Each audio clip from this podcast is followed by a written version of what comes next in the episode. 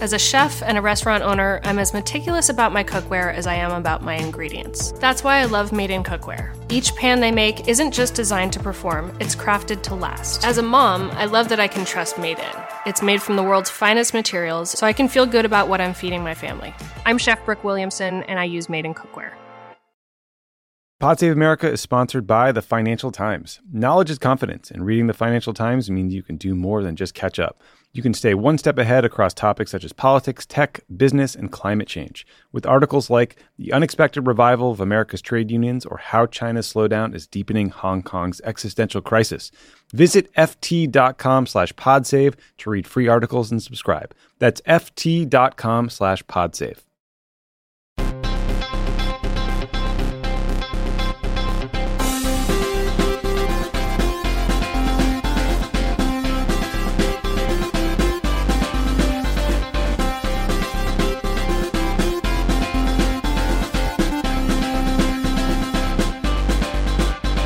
Welcome to Pod Save America. I'm Jon Favreau. I'm Jon Lovett. Tommy Vitor. Your tone, your tone switches get me every time. Hope you've all had a wonderful Memorial Day weekend. Mm-hmm. Uh, yeah. Lo- What color are those pants? Again, Oh. this is an audio format. Yes, Uh, that's I, why I, I would asked say they're um, um description. uh, it's called pink. No, uh, we'll look it up. It's more of a lilac. Okay, it might be lilac. On today's show, we'll dig into the mailbag to answer some of your questions, and then our chief take officer, Elijah Cone, is here uh, for another round. Virtually, yeah, he's not in the office because he's in North Carolina for another round of Take Appreciator. Uh, but before we begin, we got some. Uh, we got a merch announcement here. What is it? Our Memorial Day weekend sale is almost over. Uh, Thursday, June 2nd, also my birthday, is your last day to get 15% off. Big 5-0. What? Fuck you. You're older than me. Uh, You're, you're older than him, fif- Not- and you're both older than me. 15% off site wide and up to 80% off new sale items. It's our biggest sale ever. So if you have your eye on something, now's the time to nab it Now's the before it's gone for good. Uh, this is the part where the hosts have to name their favorite merch store item. For me, it's anything Dan related. Um, yes. Yes, we Dan. A, a listener named Charlie was asking when we're going to sell trucks. Trucks. he wants some garbage trucks. We, we could do some garbage trucks. Some for uh, take trucks. Uh, Garbage take trucks. crooked.com slash store. Uh, again, 15% off site wide, up to 80% off new sale items. Pretty good. All right, let's get to your questions. The first one is from AP on Twitter. Please talk about Biden's potential upcoming decision on student loan debt and the pressure that could be placed on him or members of his administration in order to get a result that actually helps people financially. Uh, just for context on AP's question, Friday morning's Washington Post reported that White House officials are currently planning to cancel $10,000 in student debt per borrower and limiting debt forgiveness to individuals who earned less than $150,000 last year or couples that earn less than $300,000. This is according to three sources. The timing on the announcement is apparently imminent. We don't know exactly when. Uh, Tommy, what do you think? What was Dan's line? Uh, it was in the, the Saturday in the third biggest media market in Delaware. Yeah, because yeah, there was some thought that he would announce it at his uh, commencement address over Memorial Day weekend, but uh, that didn't happen. it leaked earlier. Listen, I mean, 10,000 is what we expected, right? Because that's what Joe Biden campaigned on. Seems like Biden has clearly signaled that he has some reservations about going higher. I understand the desire to target it to a certain income threshold. I worry about how that will be executed. I don't. I don't know that we know more about how that will work. The under fifty thousand. Uh, you mean the under 150, 100 and 150,000? Yeah, I mean, listen, like income thresholds can be a bit of a blunt instrument where um, I don't know. It doesn't necessarily talk about your ability to pay or not pay back your debt. But look, ten thousand dollars is great. I'm glad. I hope he does it. and I hope he does it soon. I actually, yeah, I, I'm much happier with the income threshold than the like. I think you could have gone from. I think you could have gone up to 50. Um, but like you said, Tommy, he he campaigned on 10. That was his promise, and he was elected on 10. So that's what we got is 10. But on the 150,000, 97% of all federal student debt is held by people earning below the threshold of $150,000. In fact, the poorest 20% of Americans hold just 8% of the debt. So like, look, this is tax dollars. I don't I don't think with all the need out there in the country on a whole bunch of different issues, I don't think that people making over $150,000 um uh if, if, if they want to make that the threshold, that's totally okay with me. I think that's very fair, especially since 97% of debt is held by people who make underneath that. Look, it's the it's the official position of my burgeoning uh, desire to challenge Dianne Feinstein uh, uh, for reelection, uh, assuming she's run because she has technically uh, filed for reelection. So when I do challenge Dianne Feinstein, She's Um, opposed. Uh, what? She's opposed to this plan. Uh, no, but I'm expressing my distinct position, which is we should forgive all student debt except for student debt held by MBA and law students. Oh, got it. Got it. Yeah. Got it. Yeah, people talk about postgraduate, and I'm like, but I think we do want more doctors. I we just do want to encourage the doc- Yeah. the medical school. listen. If your MBA was useful to you, that's fine. I don't respect the degree. Wow. Okay. You heard me. People also know the average amount of debt is uh, twenty-eight thousand dollars held by an individual, and the majority owe less than twenty thousand dollars. So it would help a lot of people. Wouldn't help everyone uh, under one hundred fifty thousand dollars who have a lot of debt, but it would help a lot of people. So I think that's I think it's good. Hope he announces it soon. Also, you know, Data for Progress just released some polling on the best and worst messages for cancellation of student debt, and the best message was helping low income borrowers. Yeah. Right. obviously. the best, and that was a means-tested message. That was about making sure that it was for people under two hundred thousand dollars. Right. I, I believe in the data yep, progress. two hundred poll. thousand. Yep. All right. Next question is from Sarah. What's your take on David Gergen's pleas for the World War II and baby boomer leaders in Congress to retire? Just for context on this one, uh, well, the first piece of context is Tommy really wanted to answer this question. Uh, and the, the second piece of context is What I do? David Gergen, for those who don't know, because maybe some people don't know, was a White House advisor to four presidents uh, before retiring to a, a CNN panel where I think he lives now Yeah.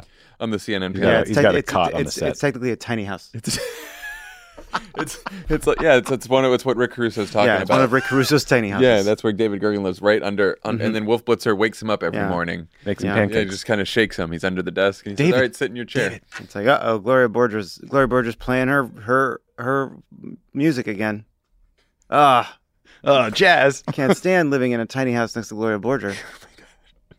So he recently, I guess we should get to the question. Yep. He recently wrote a book about the baby boomers and made the following comment during his book tour, saying, "quote I just turned 80, and I can tell you, you lose a step, you're not as sharp." Tommy, what's your take on this? That that that that Gergen wants the uh, the the boomer leaders in Congress to retire. I mean, you know, it's a bit of a broad brush. Listen, I love it for some reason. Took a wild swerve at Dianne Feinstein earlier, but there have been multiple articles written over the years suggesting that she uh, should step down. And I think that's a good take. I don't, I don't think anyone's saying, hey, Bernie Sanders is really slowing down, right? Like, he's a progressive. He's great. I do think that uh, Congress is very stagnant, especially at the leadership level, and it would be good to have more younger members. They just communicate differently and better, and you know understand technology. And so, yeah. In that in that they uh, use technology. No, I, I'm look. I I'm- don't want to get yelled at by by boomers. I'm not in the Lubbock camp here. I'm just saying, like AOC comes to Washington and uses uh, Instagram Live, and people act like it's uh, landing a you know spaceship on the moon. I'm gonna make uh, a couple quick points. Point number one: Hey, David Gergen, uh, don't put yourself down. All right, you are fucking sharp as a tack. You are crushing it every goddamn day. And uh, you know what? There are a lot of thirty year olds. not running right? against David Gergen. There are a lot of thirty year olds that would kill to have the the the lithe mind of a David Gergen, just crushing it on Love it those at panels every CNN day. Plus show with him that got That's Yeah, yeah, what yeah. happened? ceremoniously canceled. You, uh, you and you and David Gergen doing a Stanley Tucci and, and somewhere. Eating their way through the Beltway. yeah, that's right. That's right. Yeah, we're we're doing um, What was point two? yeah, David Gergen and I. Yeah, and and will they or won't they? We do Eat, pray, love. several times. That's how crazy this. It's really wild. Ayahuasca happens. this is a show where I do ayahuasca with David Gergen. Did you do some before this pod? I'm a little loose today. We listen. Those are the to sh- Uh, Wait, but I have another point. Oh. Here's the point I wanted to make. okay. There's we no there.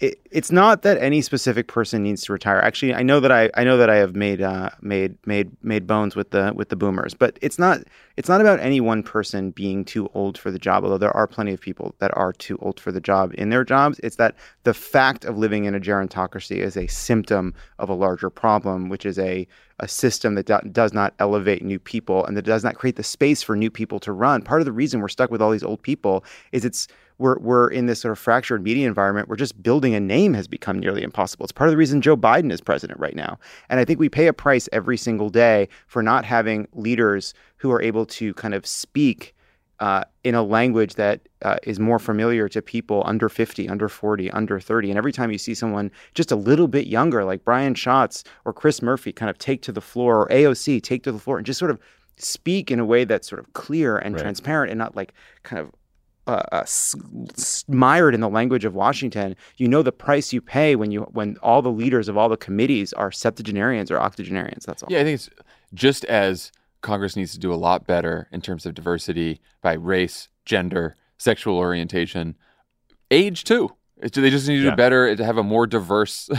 But it's not a panacea, as Madison Cawthorn showed us. Yeah, of course. That's Yeah. very good. Well, fun follow up question from Laura. Tell us your fantasy league of House and Senate Democratic leadership. This one, I don't know. I got, I got some. What do you got, some. please? All right, in the House. There's just some names that I would like to see in leadership. That's all this is. Jayapal, Yeah, Yeah, she she's great. right? Uh, Ro Khanna, we love Ro Khanna. Katie Porter, Please, For sure. Sign me Joe up. Neguse. Everyone loves that guy. He's great. All the Uh, those are just four I could think of in the House. Four Neguse House was Dems. on mine. Josh Gottheimer. Jo- Josh go. I almost wrote that down as a joke. You got it. All right. No label. Cawthorn, Um, Gottheimer. uh, in the Senate, we, we you guys must have senators. You want? I, I, I mean, this is where the generational argument it becomes quite clear. Like Brian Schatz Mhm. goes to the floor and speaks like a human being, communicates on Twitter like a human being. You feel like you know him, and he's just really good at the job. yeah. Yeah, And and this is where this cuts against the age thing. Elizabeth Warren. I mean, she's in leadership now, but Yes. Elizabeth Warren would be great in leadership.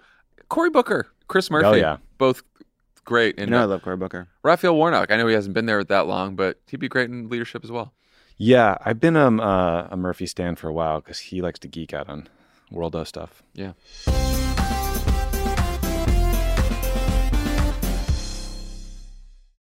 Pod Save America is brought to you by the Homegrown OKC podcast. There is way more to the Oklahoma City bombing than any of us knew. You can learn a ton about it on the podcast Homegrown OKC, hosted by Jeffrey Toobin and based on his book. It unpacks the tragic Oklahoma City bombing and how the event still ripples today and calls for political violence. Just days after the Oklahoma City bombing in 1995, America discovered the perpetrator was a right wing extremist, Timothy McVeigh, whose mindset and values are still very present today, as seen in the January 6th attack on our Capitol. Each episode of the Homegrown OKC podcast follows the story of McVeigh, a decorated Army veteran who became consumed with rage, went underground, and built a bomb that killed 168 people. The Homegrown OKC podcast is about a better understanding of the political environment in our country today. I think this is such an important story that tells you so much about radicalization, the far right in this country, the things that were simmering under the surface long before January 6th, and some of the origins, which dates back to the Oklahoma City bombing.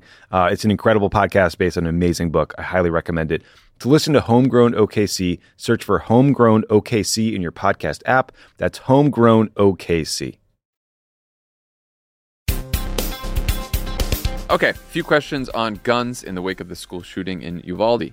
Uh, Leah and several of you asked, can Biden do anything by executive action on gun control that he hasn't already done? He did do something on ghost guns. That's what he they've just doing. did the ghost guns. I mean, I, I tried to look into this a bit. There's, Biden himself said there's not much on executive action that he can do or that's left to do. Some advocates say you should have DOJ unilaterally close the gun show loophole by basically deciding that gun shows and online marketplaces have to get licenses like other dealers. That seems like a good idea. Yeah, I guess they, they think that the Giffords organization has been pushing this as well. And uh, Kamala Harris, uh, Joe Biden's vice president, uh, had this proposal when she was running, which is you you redefine what engaged in the business of selling firearms Mm-hmm. means from a federal like via executive action, and then you can do what you were just talking Yeah. about, Tommy, which is expand background checks. Some Um, people want a gun czar, Guns gun up. gun coordinator. That's one that will get demagogued by right wing idiots, but it might be worth it. Another thing that Kamala Harris uh, proposed as an executive action when she was running uh, is the banning of assault weapon imports from overseas, which you know would make some kind of difference. Even though most of the a lot of the assault weapons are manufactured right here in the United States, unfortunately, but you might as well stop imports from overseas. That seems like common sense. And then uh, she also advocated taking executive action to keep domestic abusers from getting guns. Um, March for Our Lives has said that Biden could do more on stopping firearm trafficking as well through executive action. Yeah, and some people just want him to, or the administration just to release more data on gun sales so you can Yeah. trace it better or get the ATF nominee confirmed or better enforced red flag laws. Those are some of the other things. But sadly and tragically, you need Congress to do anything that uh, would truly, truly make a, a difference. Yeah, and Mitch McConnell's the most cynical human being on the planet. Yeah. Uh, we got some questions about voting in campaigns. Uh, Jennifer asks, I would love to know your thoughts on phone banks. Every organization wants people for these, and it would be helpful to know as someone who rarely talks to an unknown number, why is this the push and is it smart? I feel like we're all quiet because like we we have all done phone banking and we know that like I don't know, whenever I've done phone banking, you make I mean sometimes you'll make a dozen, two dozen, three dozen calls before you get somebody who picks up, but then once in a while you'll have a really, really great conversation. My my instinct is to say it remains a really important and really valuable tool, but I do worry that it is becoming less and less valuable over time. I think that's right. I think the hit rate is getting lower and lower. And I felt that even the diff- I felt that difference between uh, 2016, 2018, and 2020. I felt the same thing. I like I remember making calls in 2020. Part of it maybe just the, the nature of the pandemic, but like I found that I would sit there and I was really like dialing and dialing and dialing. That said, like it is still a tool that we have, and I and I and and and as and as much as it feels sometimes like you're kind of beating your head against the wall, I vividly remember even in even in 2020, like I had like a few conversations, like one or two every time I phone banked. That was actually just first of all, you got somebody to talk about making sure their ballot got in, that you felt like you were doing something, but also the conversations themselves were um, helpful. Like just it, it's it's it's useful, I think, and and and something short of inspiring, but but a nice feeling to kind of talk to somebody about voting who's maybe not paying attention that much. Yeah. It's also a question of like if people aren't picking up the phones, are they more likely to answer their doors? Like it's just a t- at some point you got to figure out a way to reach people. Yeah, the, it's sort of a question of like, are we talking about phone banking or nothing, or phone banking or something else? right. If it were up to me, I would rather knock on doors than phone bank. Uh, I I also never ever answer my phone. I, hey, all you politicians, I don't care how many times you call. I'm not ever going to take your fucking call. I'd rather give you money than take your call. And you I know what my think- response is to your text? My response is stop. Yeah, stop. Well, I was going to say, I think text banking is probably more effective, but only if it's not a form text. Yeah. We got to figure out a way because I know it's Yeah. easier to send a bunch of the form text, but we got to figure out a way to actually sit people, uh, sit volunteers in a room and just like actually text, "Hey, I'm from whatever." You think this text But- wasn't from Steve Kerr? the the, the, the key, ones the ones that put their picture? Uh, but the key distinction here is the answer is not that phone banking isn't useful. It is useful, especially if you're saying, should I phone bank or do nothing? You should absolutely phone bank, Yes. especially when you're doing GOTV and just trying to turn people out and remind them that the election's coming up. yeah. And Kaylin uh, served us up a big, big old softball midterms. Where to put our energy now? Well, Kaylin, have you heard about VoteSaveAmerica.com? One Have you stop heard shop. about it? Uh, we have a, a fantastic midterm program. We are signing up people by region. Uh, midterm madness. You can take uh, one of four regions around the country. We've all taken a region, and uh, we'll set you up with uh, volunteer opportunities in some of the most competitive Senate and House and down ballot races in the country. Right. You can choose between uh, signing up for the Midwest or being a loser. And I know or the West, where we, I think we have the most signups right now. Yeah, just saying. I think we is- have the most signups in the biggest- West all right the now. losers biggest went there. audience, It's a lot of biggest losers. audience. I also, um, I'll just say this Oh, to no one in. New York listens to us. We have a lot of people in New York, slightly less, which is why we're doing our. But listen, we're obviously the East Coast. We're punching above our weight as we always do. But here's the thing: I like know how many Finland's in people NATO. listen to Pod Save America, and I know how many people have signed up for Midterm Madness. Uh, it is too big of a difference. Uh, like we're talking to you. You sign up. Like do it. Just do it now. Bruce. Take two seconds. Bruce, Pick a region, Bruce, and sign up right now. all the Bruces out there, sign up. Signing up You're a Bruce listening to this episode. Ellen, It's you not- have some free time. it's not a contract you know it just puts you in the game you know you'll get the information you need maybe you'll help maybe you'll maybe you don't care about this country i don't know i don't know you but i'm just saying sign up and then you have a chance just pick a region Pick a region. sick of this All right, we got some fun questions. great Michael asks, I'm heading to Boston for a work trip in July, and this is my first time visiting. Anything you guys recommend I should see or do while I'm there? yeah i recommend trying new york it's just a it's just it's a hop skip and a jump Son of a bitch. asshole. one of my favorite things to do in boston is to go to new york You're the worst person in the world. Go to a Red Sox game. Go to a Uh-huh. Red Sox game. Go to Fe- hey, just ha- even if you don't go to the game, hang out around Fenway. Assault a Yankees fan. Assault a Yankees fan right around Fenway. The New England Aquarium Whoa, rules. I love you're a aquarium. big yeah, you're a big fish guy. Isabella Gardner Museum. We've discussed that before. Um, one of the one people one one The- thing people the, love the in Mugar boston Omni is, uh, Theater at the Museum of Science. uh, How about that? Bostonians love Dunkin' Donuts, and what's great about Dunkin' Donuts is it's also available in New York City. oh my God. Go whale watching It on the tastes Cape. different in Can Boston. you do that in New York City? Well, now we're go- now we're leaving Boston. We're going to Yeah, the Cape. now we're on the Cape. I love the it's, Cape. it's a hop, skip, and a It's jump a, over the, that's a big hop. That's a big hop. Uh, you can go on the duck boats. I love. How great are the duck boats? Yeah, most people live those. Those haven't turned over in a while, right? Most people what? Haven't those don't those things turn turn over? Uh, Don't they kill Did you say people? most people live those? What, Well, you, you didn't even have a right to set- Survive? You, you know how to speak? Don't, I wanted to do a best of, and you insisted on the recording. I Love- said I was Love it burnt was gonna out. Give, Love was going to give you a bunch of recycled C I blocks. I said let's That's do a what Love best wanted of. to do. I said I was burnt just, out. You're just- like no, Just C blocks Yeah. you've already Mailbag. just attached to news cycles no, that no, no. happened Yeah, long no. ago. The, the the best Christmas movies list would have really. Oh, you guys really need to hit us. Find out what Biden can do if Congress won't act. Legal seafoods. Go to Legal Seafoods. Unbelievable. Love Legal Seafoods. Beat up, love it. That's what you usually do in Boston. Hi, I'm comment. I'm the a- comment is beautiful. We got a beautiful comment. Can you stop is not- making fun of an avatar of our listener? Thank you. You're welcome. Love you all. Tommy defended all of you guys to, Jesus. to love it. Um, I got your back. love it. We have a question for you from Amber. You have to pick Mm-hmm. high speed rail or daylight savings. This is easy. High speed rail. I'm not going to hesitate. I'm not going to beat around the bush. Of course, high speed rail.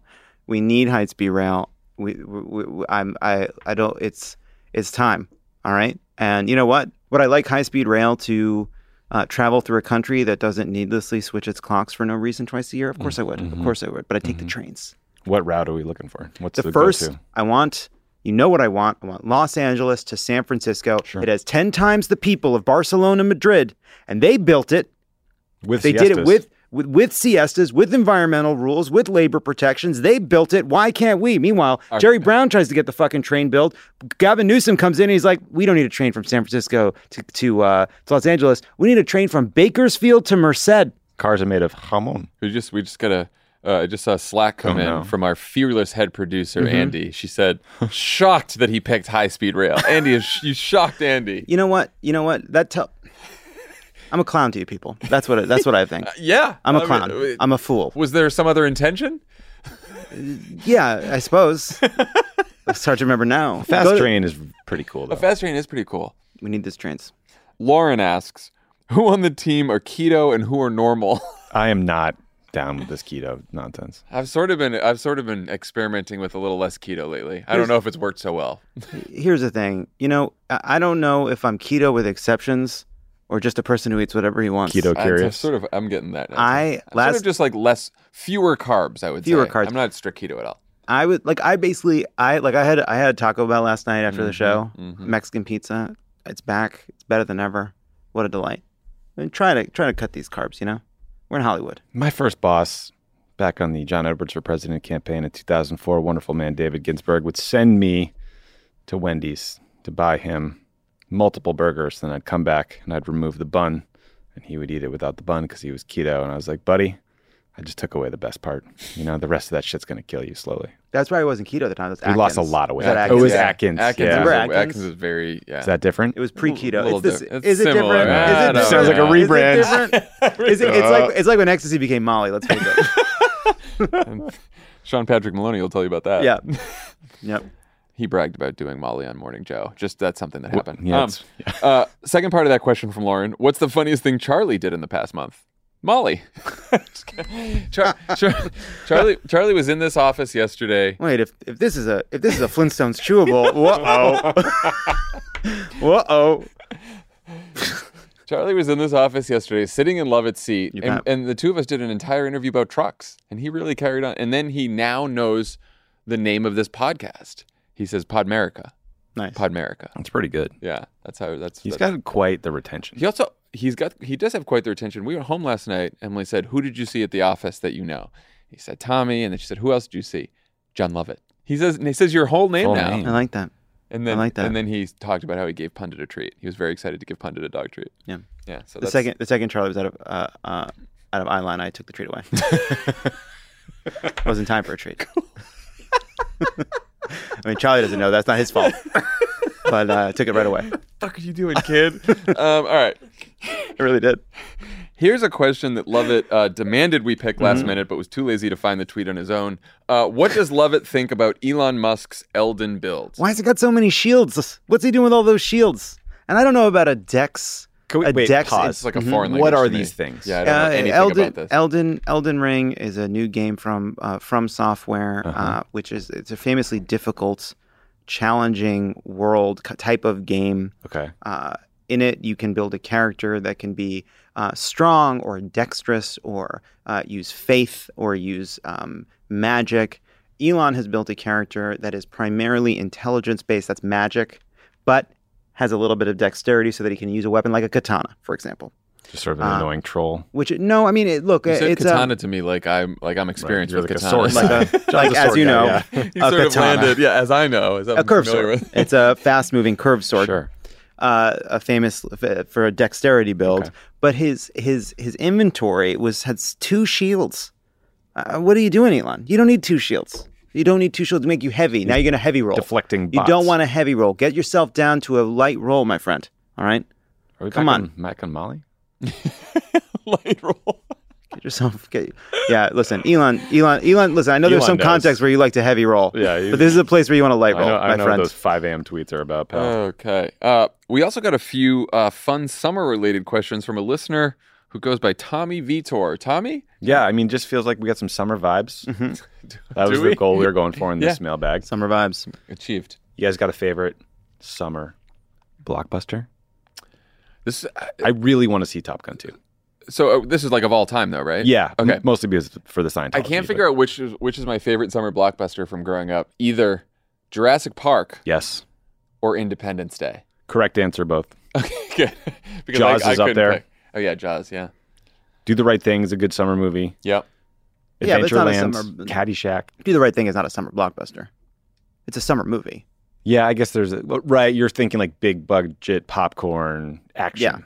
Yeah. yeah. I was also thinking sure, like sure. that were uh, like that were released when I was growing up that I can remember.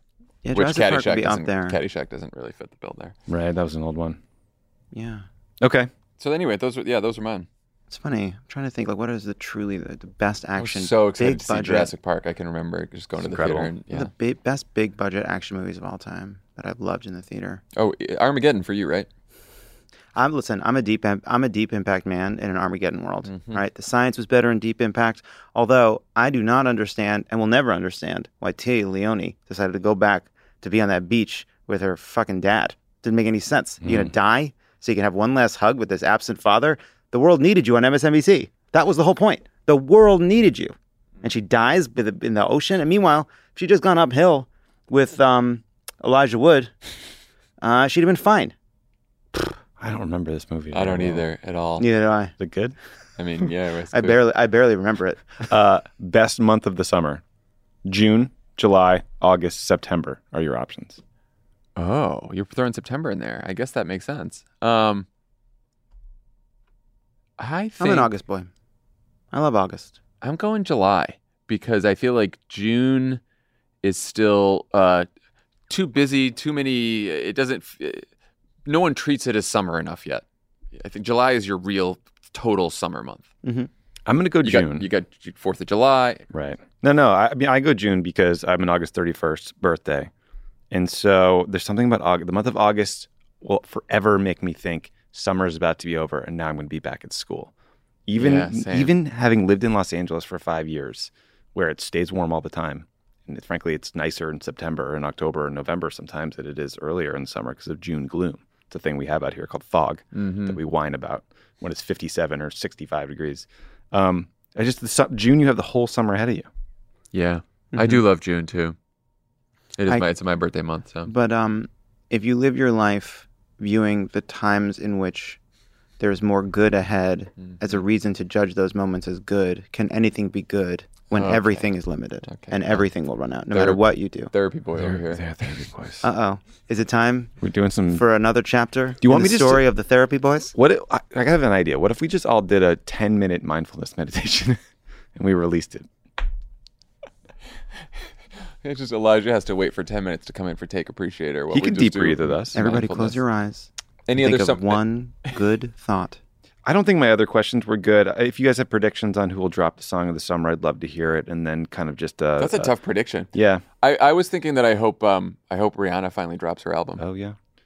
Finally, I put some money on, get a future on Pretty- Megan, that would be pretty, that would that would be the album of the summer. I Megan bet. Thee Stallion. Put a future on her. I bet Bieber will do something stupid. Everyone will like it. John? I don't know. Maybe a film score? Yeah, maybe, maybe, Film score. maybe there'll be a nice film score. Maybe a, something Ira Glass releases? You mean Philip Glass? I was going for the podcast version. I'm sure Taylor will re-release 1989 soon. That'll be something. There we go. Should we do take appreciators? Yeah, let's Yeah. do it.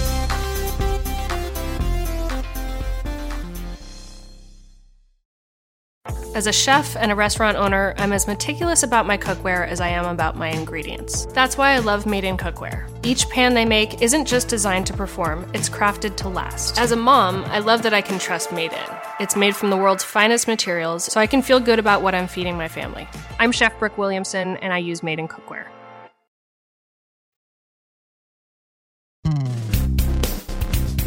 Folks, we're back with uh, another round of Take Appreciator. Our chief take officer, Elijah Cone, joining us by video. Hey guys, rock solid A block. That was really tight. Stephen A. Cone, how's One it of- going out there? One of our better, one of our better A blocks. you got big plans for the weekend? You got big, big Uh, holiday well, plans? the weekend already happened for everyone who's listening. so- Yeah, you're Oh, uh, Tommy. But you know Tommy that's risky. That's I did want to say that it's risky to do a take appreciator this far in advance of release. So we'll see how this ages. We'll see how it Okay, goes. well, okay, yeah. like a fine wine, I'm sure. All right. So just a reminder for everyone how the game works. I'm going to share some takes with you all. The producers have seen them. Jon, Jon, and Tommy have not. They'll react and rate them on a scale of one to four politicos, with four being the worst. Are you guys ready? yeah, we're ready. We're ready. Couldn't be. All right. Been ready. we'll get started then. Uh, we agreed there are a lot of horrible gun control takes out there right now, very trolly and bad, and we agreed that we would avoid them for this segment, uh, but we'll go adjacent to it. Uh, So after the Uvalde shooting, Beto O'Rourke interrupted a press conference that Governor Greg Abbott was holding, saying that Abbott wasn't doing enough on gun control. That spawned this piece from the Daily Mail, which has an extremely long title. The title of the piece is this isn't time for political stunts, and Texans don't need two bit, washed up politicians like Beto O'Rourke hijacking their horror for his own selfish political interests. That's just the title. Oof. Here's a quote This is not a partisan or political moment. This is not hmm. about showboating for the cameras, getting follows on Twitter or shares on Instagram, which was clearly Beto's intention. I know there are many people on social media applauding Beto, but as Dave Chappelle once said, Twitter is not a real place. Guys, who wrote it? Oh, oh, for the Daily Mail. Oh, Who I writes kn- for the Daily Mail? Oh my god, I know who it is. I know who it is. It's that fucking shit eating. Uh, it's Piers Morgan. It is not Piers Morgan. Fuck. Oh, I thought I had it. I don't know. Am I close? How how are you, how are you how do you get close to Piers Morgan? I don't know. It, it's a, you know, Emotionally close. oft mocked famous pundit, so you're close in that way. Mm, mm. The Daily Mail. Oh, oh, oh, oh, oh! I got it! I got it! It's Meghan McCain. It is Meghan McCain. Yes. nice, Jon. Yes. That's good. Forgot she was writing for the Daily Mail now. Oh, Yeah. man. Mostly the Daily Mail is just the that website with a, a whole side column of just horribly misogynistic photos and garbage. Let me just let me just say, so- yeah. You know, if if you want to, uh, Beto O'Rourke is currently running for governor of Texas, and if you want to uh, win the governorship of Texas, definitely the the politically shrewd move is to scream about guns in that state. Right, like we like like Beto's doing it just for his own political fortunes. Like it's not a popular thing to do. what, I am- he, what he did, he did it because he fucking believes that he needed to do something. It's come on. I also, even if, even if he is trying to draw attention to the issue because that's he believes believes it might be politically advantageous to try to build more support for this issue by showing his anger and his outrage. More power to him. I am so fucking sick of theater critics judging the performance of how politicians decide to engage on issues at a time and when like the bigger question is not like uh, Beto's tone and where he decides to speak about the fact that kids are getting killed uh, Yeah, well, in their classrooms. What Meghan McCain wants is for ev- is for everyone to mourn the tragedy and then say nothing about gun control at all because she doesn't believe in gun control. That's what she wants. So that's what she's trying to do by writing this fucking piece. Like, Yeah. give me a fucking break. Whenever anyone says don't politicize something, what they really mean is maintain the politics as they currently exist because I like them. That's of course. Also, Daily Mail.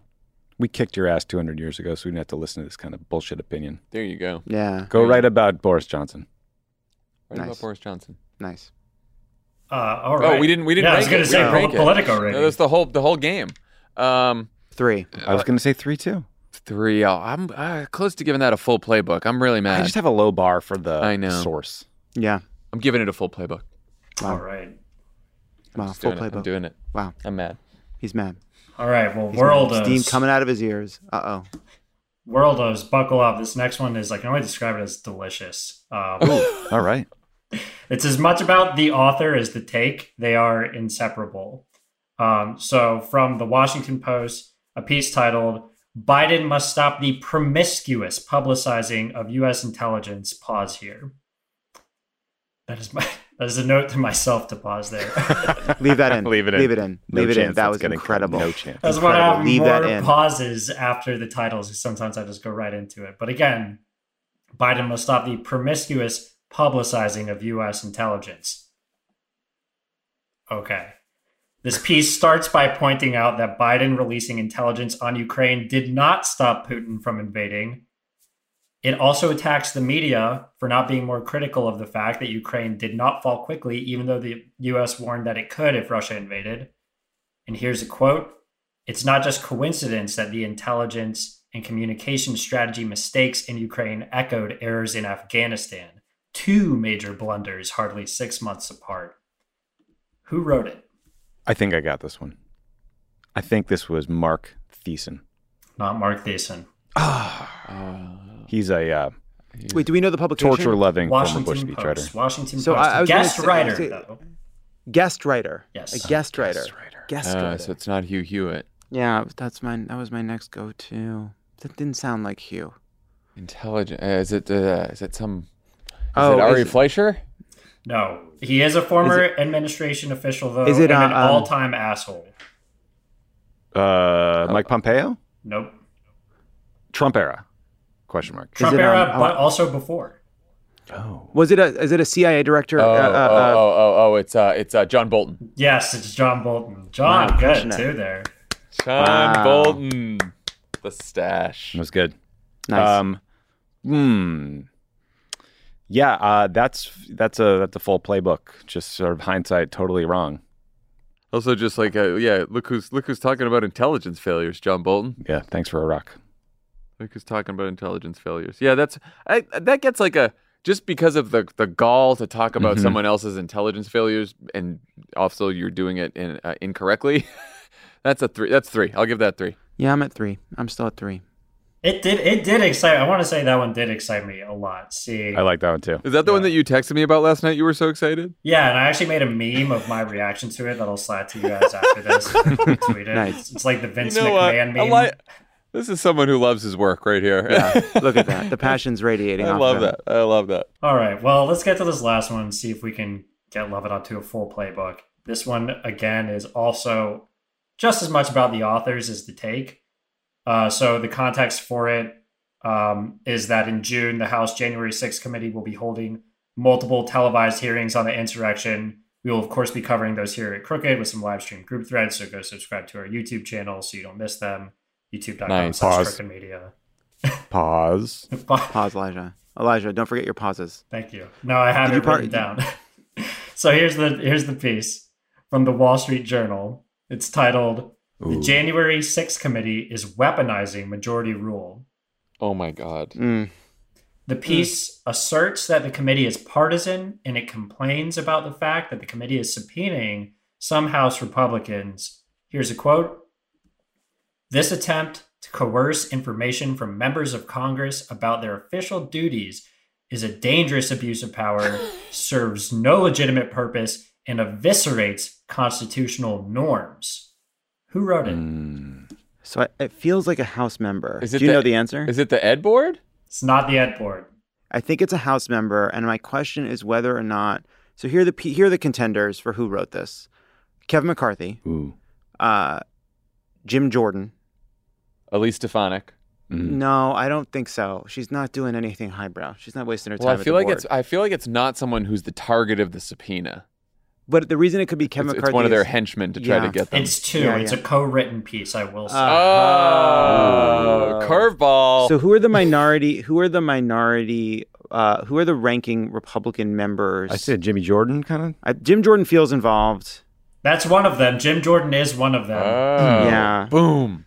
Yeah, we got Jim. So who would who would who would do an op-ed with Jim Jordan? What's scuzzy fuck? Uh, let's see. Denny uh, Hastert. Scuzzy fuck is funny. Uh, um, Jim Jordan and is it, it's not Kevin. It is Kevin, Kevin It McCarthy, is and Kev- Jim Jordan, and they You know are what? both I- subject Hey. of subpoenas themselves. I would That- like to say know those what? are the That- first two I said. I just that wanted were the first you said. That that, that just moved me to a full playbook because the fuck the gall, the the subject of the subpoenas to write. oh yeah, I'm sure. I'm sure you're a, you're a, you're an unbiased viewpoint here. you don't want to be subpoenaed. Yeah, it's like uh, has um What? has Me Too gone too far by Johnny Depp. right. Oh my god. Wow. That's a full. That's a full. That's T. a full full full playbook. playbook Also, playbook. also the Wall Street Journal gets the f- full playbook for for printing for that. existing. Yeah. God, It's funny, the come Wall on. Street- the Wall Street Come Journal on. is what such an a- embarrassment. The Wall, yeah, fuck, man. The Wall Street Journal editorial page. Also, coercing information. Uh, we're going to ask you a question. Can't you just can't you just answer a question about what you were doing on January 6th? Is that that that, that riles you up that much? Well, it's just going to ask you a question about what you were doing. It sort of actually admits it is sort of it's um it's a it's a tacit admission, right? Because wouldn't their whole argument be they don't have information because they did nothing wrong? Subpoena a bunch of Democrats in the House about what they were doing on January 6th. They'll all answer questions. What's wrong with answering a question about what you were doing? What the, what are you trying to hide, Jim Jordan and Kevin McCarthy? Unbelievable. yeah. Yeah. No, not fans. All right, well, For full playbook, that's another full playbook. that is another round of Take Appreciator. Chief Take Officer Elijah Cone, Thank thank, you, you, for your service Thank you as so always. much. The Oh, Stephen A. Smith of Crooked Media. Um, everyone else, uh, we will talk to you Skip again. Bayless. We will talk to you again at the New York show on Thursday night. It'll be out as a pod first thing Friday morning, or hopefully, if you're in New York, we'll see you at the show. Come on out. Bye, everyone. Bye, everybody.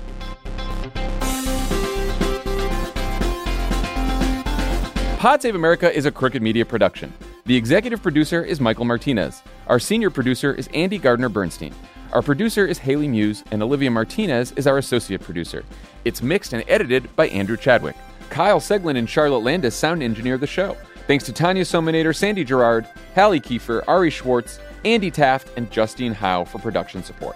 And to our digital team, Elijah Cone, Phoebe Bradford, Milo Kim, and Amelia Montooth. Our episodes are uploaded as videos at youtube.com slash crooked media. As a chef and a restaurant owner, I'm as meticulous about my cookware as I am about my ingredients. That's why I love Made in Cookware. Each pan they make isn't just designed to perform, it's crafted to last. As a mom, I love that I can trust Made in. It's made from the world's finest materials, so I can feel good about what I'm feeding my family. I'm Chef Brooke Williamson, and I use Made in Cookware. Shop chef quality pots and pans at madeincookware.com.